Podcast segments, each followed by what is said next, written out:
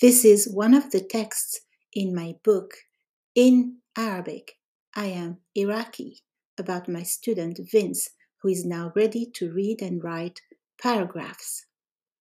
Listen to the Arabic carefully, try to understand it, and then check the English translation.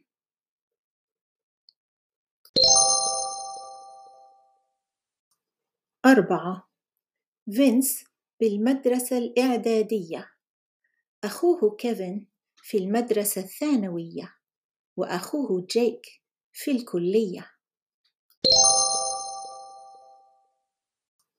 أربعة فينس بالمدرسة الإعدادية أخوه كيفن في المدرسة الثانوية وأخوه جيك في الكلية 4. Vince is in middle school. His brother Kevin is in high school. And his brother Jake is in college. Check out my YouTube channel and my books on Amazon.